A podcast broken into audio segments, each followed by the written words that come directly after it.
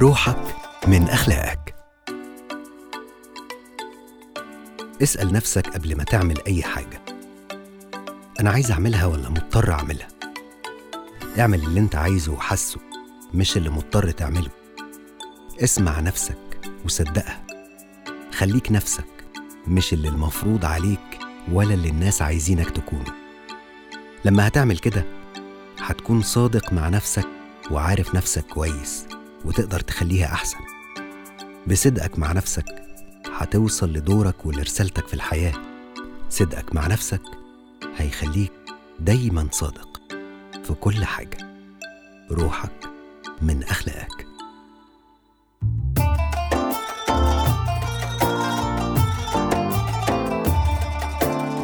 روحك من أخلاقك.